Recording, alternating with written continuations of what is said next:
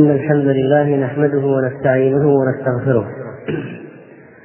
ونعوذ بالله من شرور أنفسنا وسيئات أعمالنا. من يهده الله فلا مضل له ومن يضلل فلا هادي له وأشهد أن لا إله إلا الله وحده لا شريك له وأشهد أن محمدا عبده ورسوله.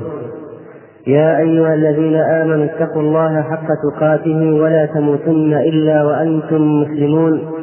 يا أيها الناس اتقوا ربكم الذي خلقكم من نفس واحدة وخلق منها زوجها وبث منهما رجالا كثيرا ونساء واتقوا الله الذي تساءلون به والأرحام. إن الله كان عليكم رقيبا. يا أيها الذين آمنوا اتقوا الله وقولوا قولا سديدا يصلح لكم أعمالكم ويغفر لكم ذنوبكم. ومن يطع الله ورسوله فقد فاز فوزا عظيما. أما بعد فإن أصدق الحديث كتاب الله وخير الهدي هدي محمد صلى الله عليه وسلم وشر الأمور محدثاتها وكل محدثة بدعة وكل بدعة ضلالة وكل ضلالة في النار. تكلمنا منذ أسبوعين أيها الإخوة عن بعض المنكرات التي يتهاون بها الناس مع ورود الوعيد الشديد في الشرع عليها وعلى مرتكبها من النار أو الغضب أو التوعد بسلب الإيمان أو بالوقوع في الكفر ونحو ذلك. ونحن نتم الكلام إن شاء الله في هذه الخطبة عن بقية مما يتعلق بهذا الموضوع. عن عبد الله بن مسعود رضي الله عنه قال قالت زينب امرأته سمعت رسول الله صلى الله عليه وسلم يقول إن الرقى والتمائم والتولة شرك. قالت زوجته له لم تقول هذا؟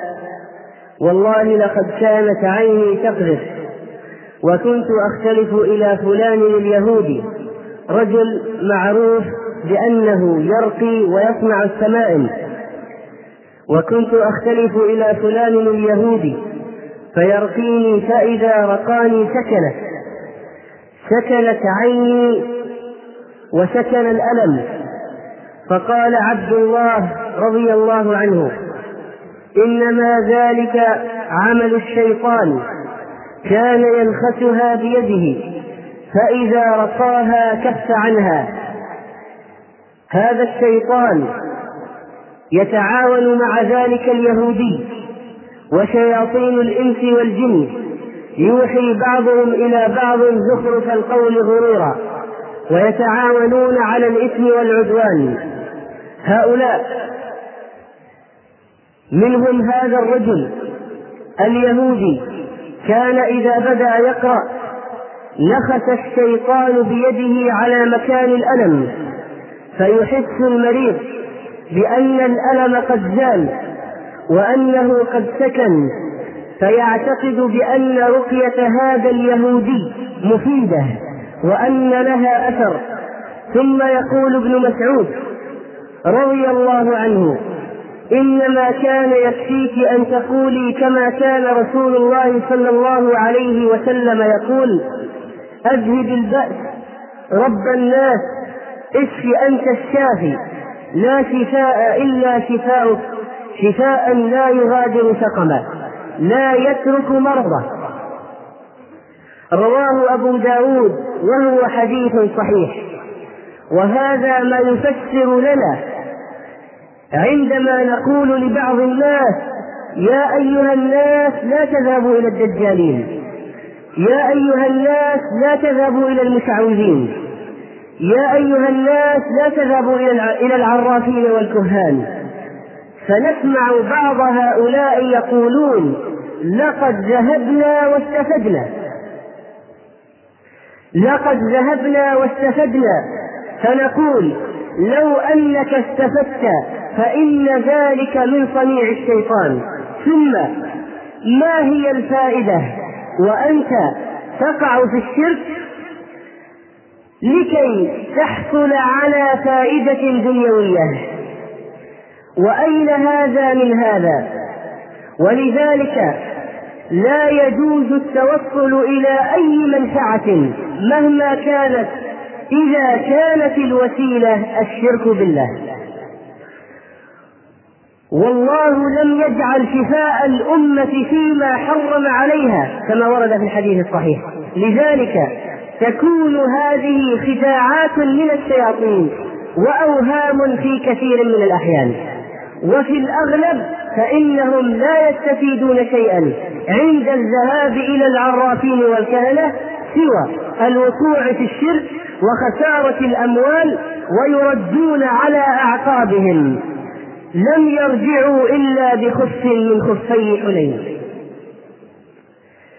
ولذلك فإن استخدام الرقى الشركية التي فيها استغاثة بالجن والشياطين والتي فيها خزعبلات وأرقام وحروف وكلمات وطلاسم مجهولة لا تجوز بأي حال من الأحوال.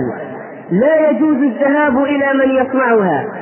ولا يجوز تعليقها بل قال أهل العلم الأرجح منع التعليق حتى لو كان آيات من القرآن. لا يجوز التعليق.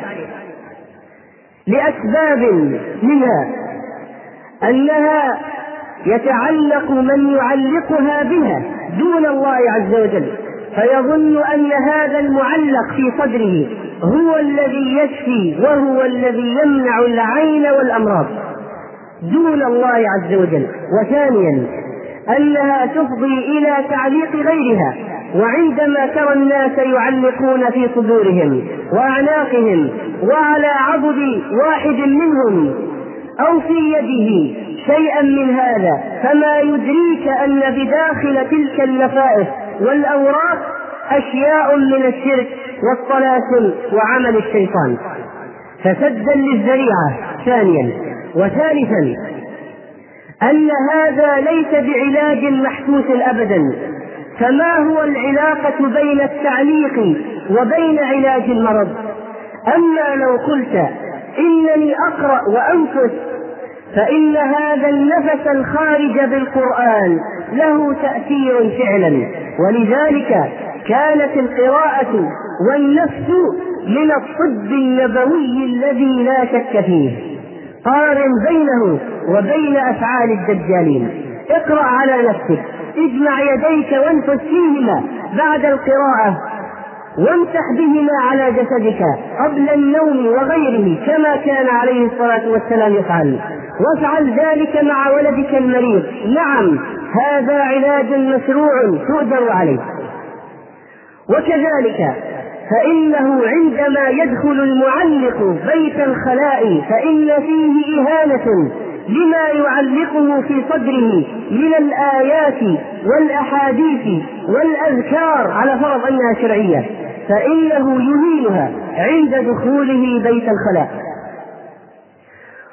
ولو تتبعنا ما في ذلك من المنكرات لكان طويلا ويكفي أن نختم بأن صاحب هذا التعليق داخل تحت حديث رسول الله صلى الله عليه وسلم من تعلق تميمة فلا أتم الله له وأنه عليه الصلاة والسلام نهى عن تعليق التمائم ولو ولم يخص القرآن من غير القرآن نهى عن التعليق مطلقا. وكذلك من الأمور التي يتهاون بها الناس إطلاق ألفاظ التحليل والتحريم على الأشياء. فيقولون كما نهى الله هذا حلال وهذا حرام يصفون بألسنتهم هذا حلال وهذا حرام ويفترون على الله الكذب. وترى بعضهم يقول عن الشيء المعين حلله الشيخ فلان أو حرمه الشيخ فلان. وأكبر عالم في الدنيا لا يحلل ولا يحرم.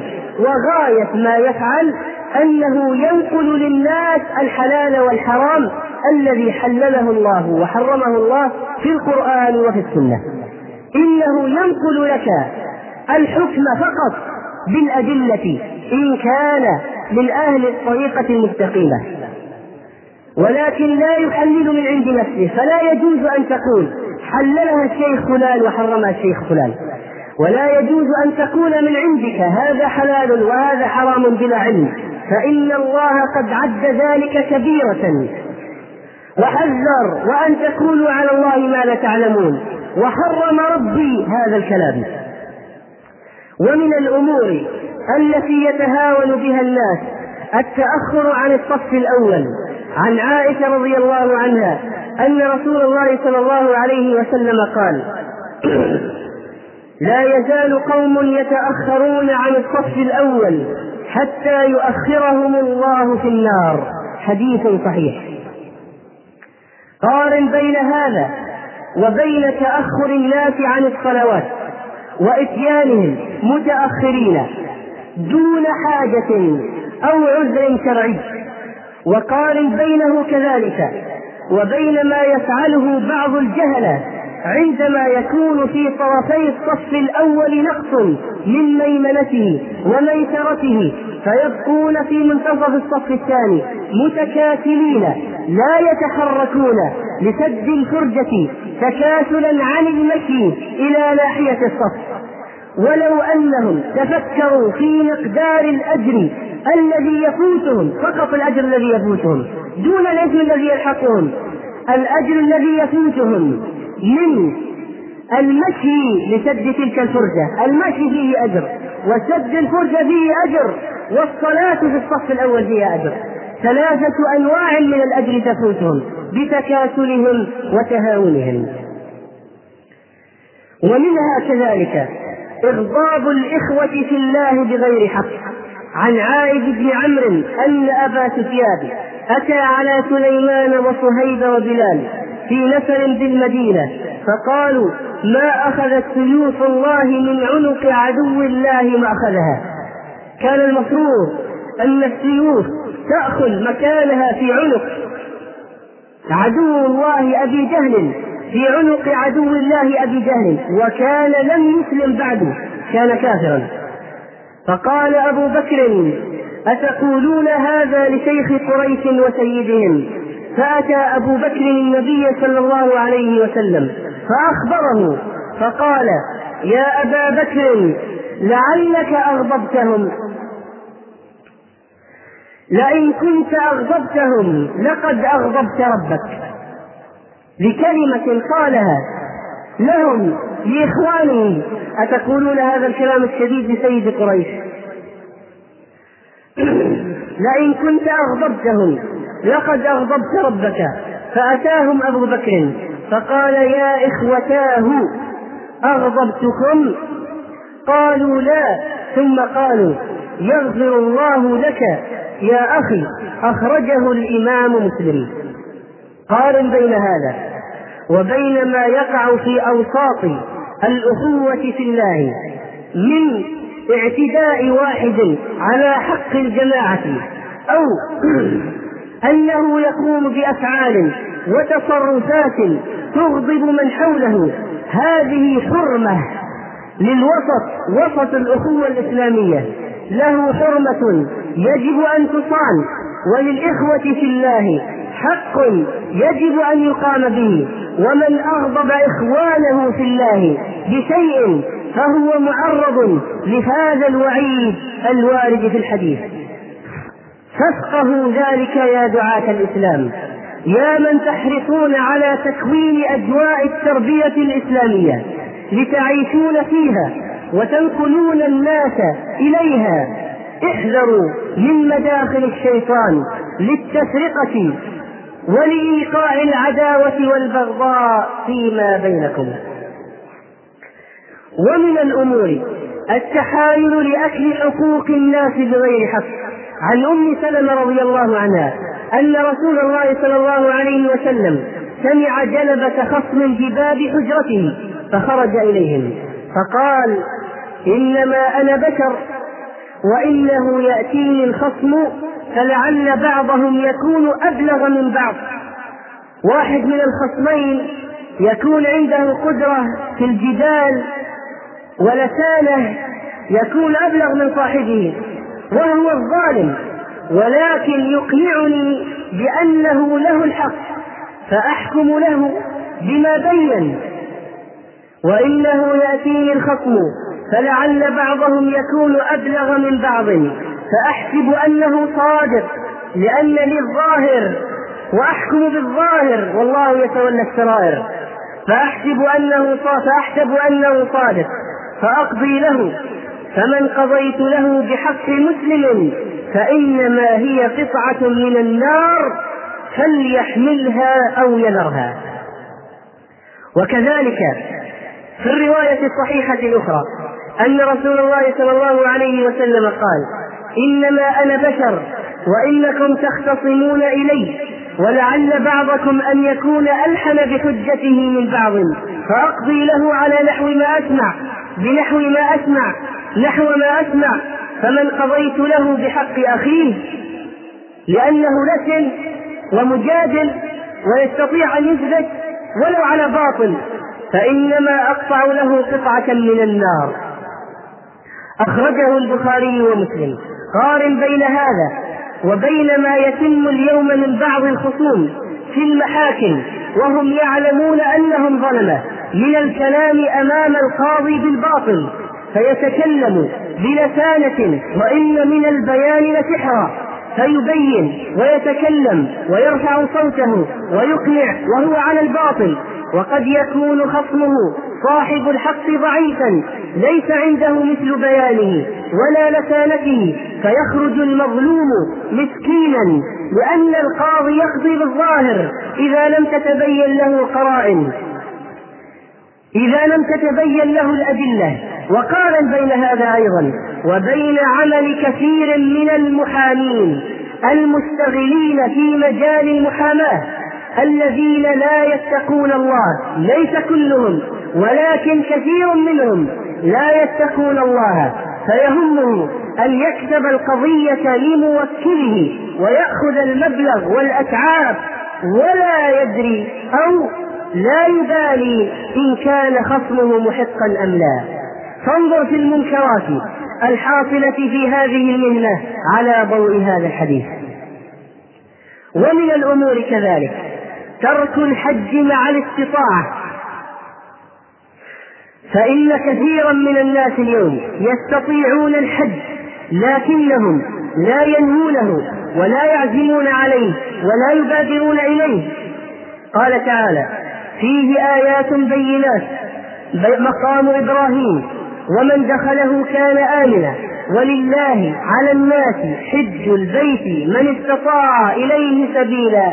ماذا قال بعد ذلك؟ ومن كفر فإن الله غني عن العالمين. فإذا هو وعيد لمن استطاع الحج ولم يحج. قال ومن كفر فإن الله غني عن العالمين.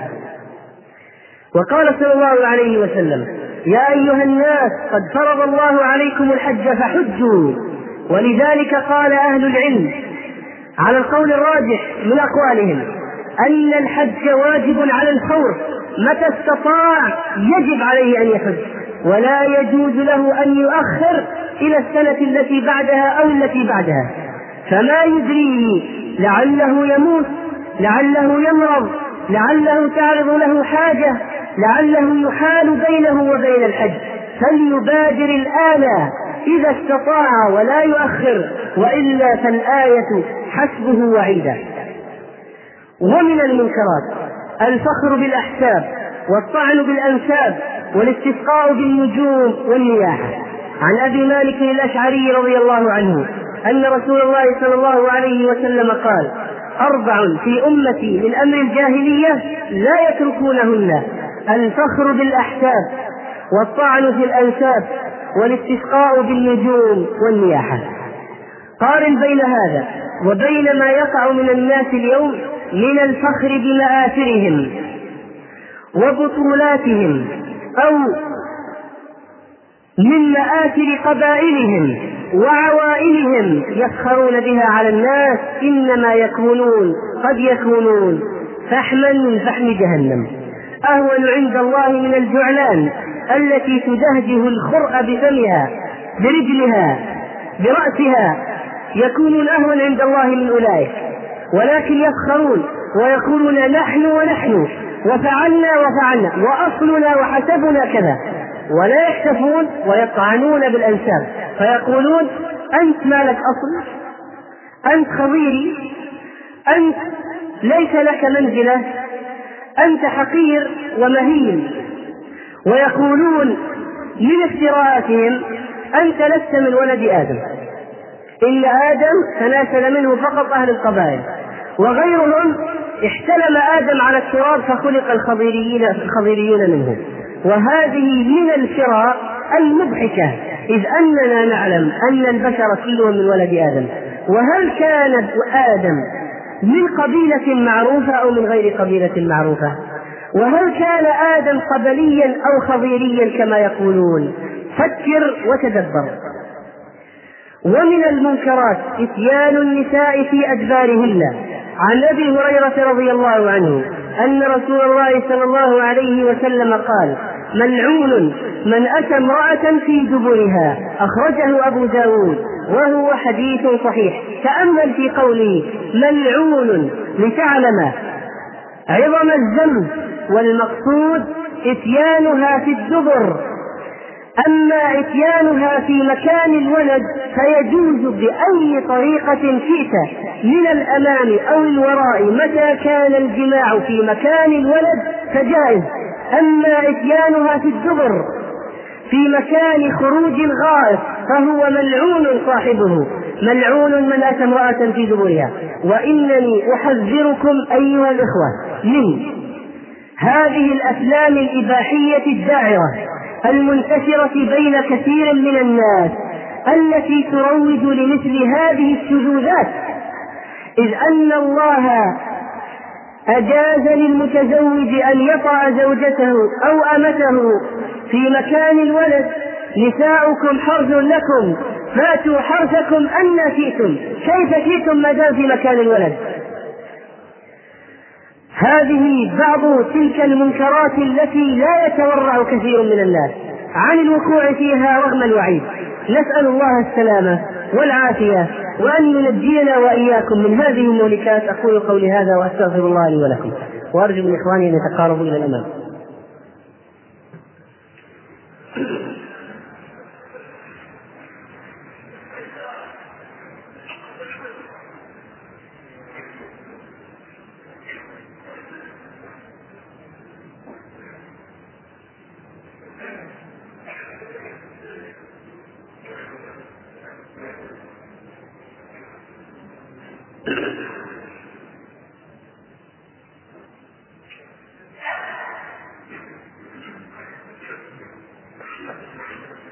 الحمد لله الذي لا إله إلا هو. لم يلد ولم يولد ولم يكن له كفوا أحد. وأشهد أن محمدا عبده ورسوله. صلى الله عليه وسلم بين للناس ما أنزل اليهم من ربهم فصلوات الله وسلامه عليه وعلى من تبعه بإحسان واستقام على سنته إلى يوم الدين. أيها الإخوة ومن الأمور التي تساهل فيها كثير من الخلق في هذه في هذا الزمان. هذه التصاوير التي يصورونها. عن عائشة رضي الله عنها أنها اشترت ممرقة مخدة أو مرتفق. فيها تصاوير. تصاوير صور ذوات الأرواح. صور. على هذا القماش. فلما رآها رسول الله صلى الله عليه وسلم قام على الباب فلم يدخل. فعرفت في وجهي الكراهية. فقلت يا رسول الله أتوب إلى الله. ماذا أذنبت؟ فقال رسول الله صلى الله عليه وسلم ما بال هذه النمرقة قلت اشتريتها لك لتقعد عليها وتوسدها فقال رسول الله صلى الله عليه وسلم إن أصحاب هذه الصور يعذبون يوم القيامة. فيقال لهم أحيوا ما خلقتم. ثم قال عليه الصلاة والسلام إن البيت الذي فيه صور لا تدخله الملائكة. ثم تعال وقل بعد ذلك إن المقصود بها التماثيل. تماثيل على على القماش؟ أم أنها الصور ذوات الأرواح؟ وقال صلى الله عليه وسلم لها أيضا أما علمت أن الملائكة لا تدخل بيتا فيه صورة وأن من صنع هذه الصور يعذب بها يوم القيامة يعذب يوم القيامة فيقال له أحيوا ما خلقتم. زاد في رواية أنها قالت فأخذته فجعلته مرفقتين فكان يرتفق بهما في البيت.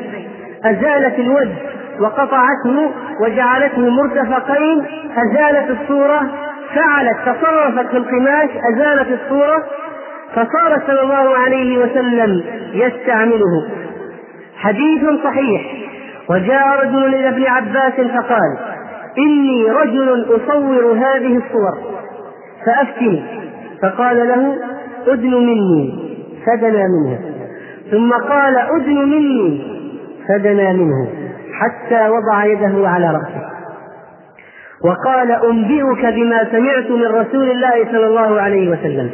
سمعت رسول الله صلى الله عليه وسلم يقول كل مصور في النار يجعل له بكل صورة صورها نفسا يعذب فيعذب بها في جهنم فيعذبه في جهنم.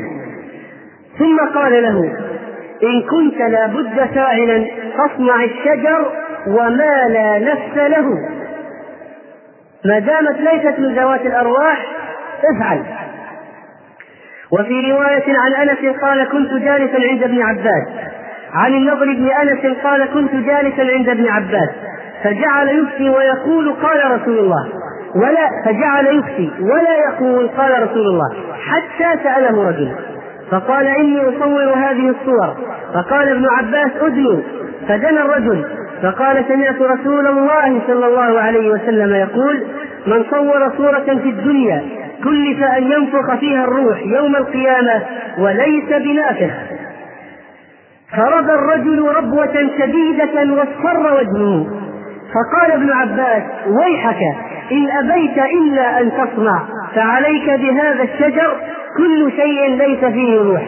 إن أردت أن تصنع فاصنعه. قارن بين هذا.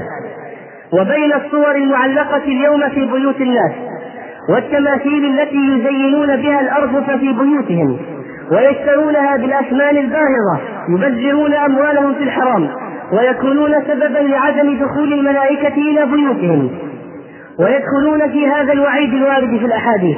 وتأمل في حال مدرسي بعض مدرسي التربية الفنية في المدارس الذين يأمرون التلاميذ والتلميذات برسم صور ذوات الأرواح أو يقولون هذه وسائل فنية فينشئون منها هذه التماثيل على شكل صور ذوات على شكل صور ذوات الأرواح. ما لهم وهم يأمرون بالمنكر يوم القيامة. وإنما تباح الصور في حال الضرورة كالوثائق الرسمية وتتبع المجرمين ونحو ذلك من الحاجات التي تمس يمس الضرورة تدعو إليها في بعض الأحيان. وقال صلى الله عليه وسلم إن أشد الناس عذابا يوم القيامة عند الله المصورون وقال في الحديث الصحيح لعن الله المصورين. وكذلك من المنكرات التي يتساهل فيها بعضهم قوله عليه الصلاة والسلام من تحلم كلف أن يعقد شعيرة الذي كذب في المنام وذكرنا ذلك. ثم قال ومن استمع إلى حديث قوم يسرونه عنه صب في أذنيه الآنف يوم القيامة الذي يتجسس على الناس بغير حق ويسمع كلامهم وهم لا يريدون أن يصل إليه فإنه يصب في أذنيه الآنف الرصاص الأسود المذاب في أذنيه يوم القيامة. ومن المنكرات التي استهان بها الأكل والشرب في آنية الذهب والفضة. قال رسول الله صلى الله عليه وسلم الذي يشرب في إناء الفضة إنما يجرجر في بطنه نار جهنم. وقال إن الذي يأكل ويشرب في آنية الفضة والذهب فإنما يجرجر في بطنه نارا من جهنم. لهم للكفار في الدنيا وللمؤمنين في الجنة. فلا يجوز الأكل بها سواء كانت صحنا أو ملعقة أو شوكة أو سكينا لا مطليا بذهب ولا فضة أو ما كان خالصا وهو أشد من الذهب والفضة. ثم قارن بين ذلك وبين الأطقم النفيسة في الثمن المذمومة عند الله التي يزينون بها خزانات بيوتهم. ولا يجوز الاحتفاظ بها للزينة سدا للذريعة لأنه قد يستخدمها. ولو قال أنا ما أستخدمها نقول أخرجها من بيتك. لا تحفظ في البيوت ولا يؤكل بها ولا يشرب بها بآلية الذهب والفضة ثم بعد ذلك فكر وتدبر في لوحات مكتوبة على بعض المطاعم مطعم الصحن الذهبي ومطعم الملعقة الفضية. لتعلم مدى تغلغل هذه الأمور في أفكار الناس. يتهاونون يقول وما هو الفرق بين ملعقة الذهب وملعقة النحاس؟ أو ملعقة الألمنيوم ونحوها. نقول الفرق هو الحديث. إن كنت مسلما استسلم. اللهم أغننا بحلالك عن حرامك وبفضلك عمن سواك. اللهم اجعلنا ممن يخافك ويتقيك. اللهم حبب إلينا الإيمان وزينه في قلوبنا. وكره إلينا الكفر والفسوق والعصيان واجعلنا من الراشدين. وقوموا إلى صلاتكم يرحمكم الله. نشكر فضيلة الشيخ على ما قدم وجعله في موازين حسناته وإلى أن نلتقي وإياكم في إصدار آخر. نستودعكم الله الذي لا تضيع ودائعه. مع تحيات تسجيلات التقوى الإسلامية بالرياض والسلام عليكم ورحمة الله وبركاته. أيها الإخوة انتهت مادة هذا الشريف وحيث بقي فيه متسع فيسرنا إكماله بهذه التلاوة. أعوذ بالله من الشيطان الرجيم. ولله ما في السماوات وما في الأرض ليجزي الذين أساءوا بما عملوا ويجزي الذين أحسنوا بالحسنى. الذين يجتنبون كبائر الإثم والفواحش إلا اللمم. إن ربك واسع المغفرة. هو أعلم بكم إذ أنشأكم من الأرض وإذ أنتم أجنة في بطون أمهاتكم. فلا تزكوا أنفسكم هو أعلم بمن اتقى. أفرأيت الذي تولى وأعطى قليلا وأكدى أعنده علم الغيب فهو يرى. أم لم ينبأ بما في صحف موسى وإبراهيم الذي وفى؟ ألا تذر وازرة وزر أخرى. وأن ليس للإنسان إلا ما سعى. وأن سعيه سوف يرى ثم يجزاه الجزاء الأوفى. وأن إلى ربك المنتهى وأنه هو أضحك وأبكى. وأنه هو أمات وأحيا.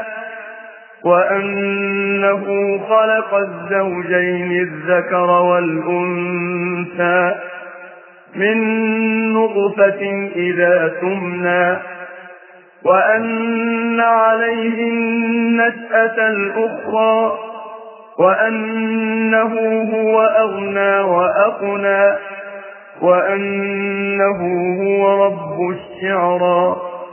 وأنه أهلك عادا الأولى وثمود فما أبقى وقوم نوح من قبل إنهم كانوا هم أظلم وأطغى والمؤتفكة أهوى فغشاها ما غشى فبأي آلاء ربك تتمارى؟ هذا نذير من النذر الأولى أزفت الآزفة ليس لها من دون الله كاتفة أفمن هذا الحديث تعجبون وتضحكون ولا تبكون؟ وأنتم سامدون فاسجدوا لله واعبدوا. أيها الإخوة بموجب فهرس تسجيلات التقوى فإن رقم هذا الشريط هو ثمانية آلاف وتسعمائة وسبعة وسبعون.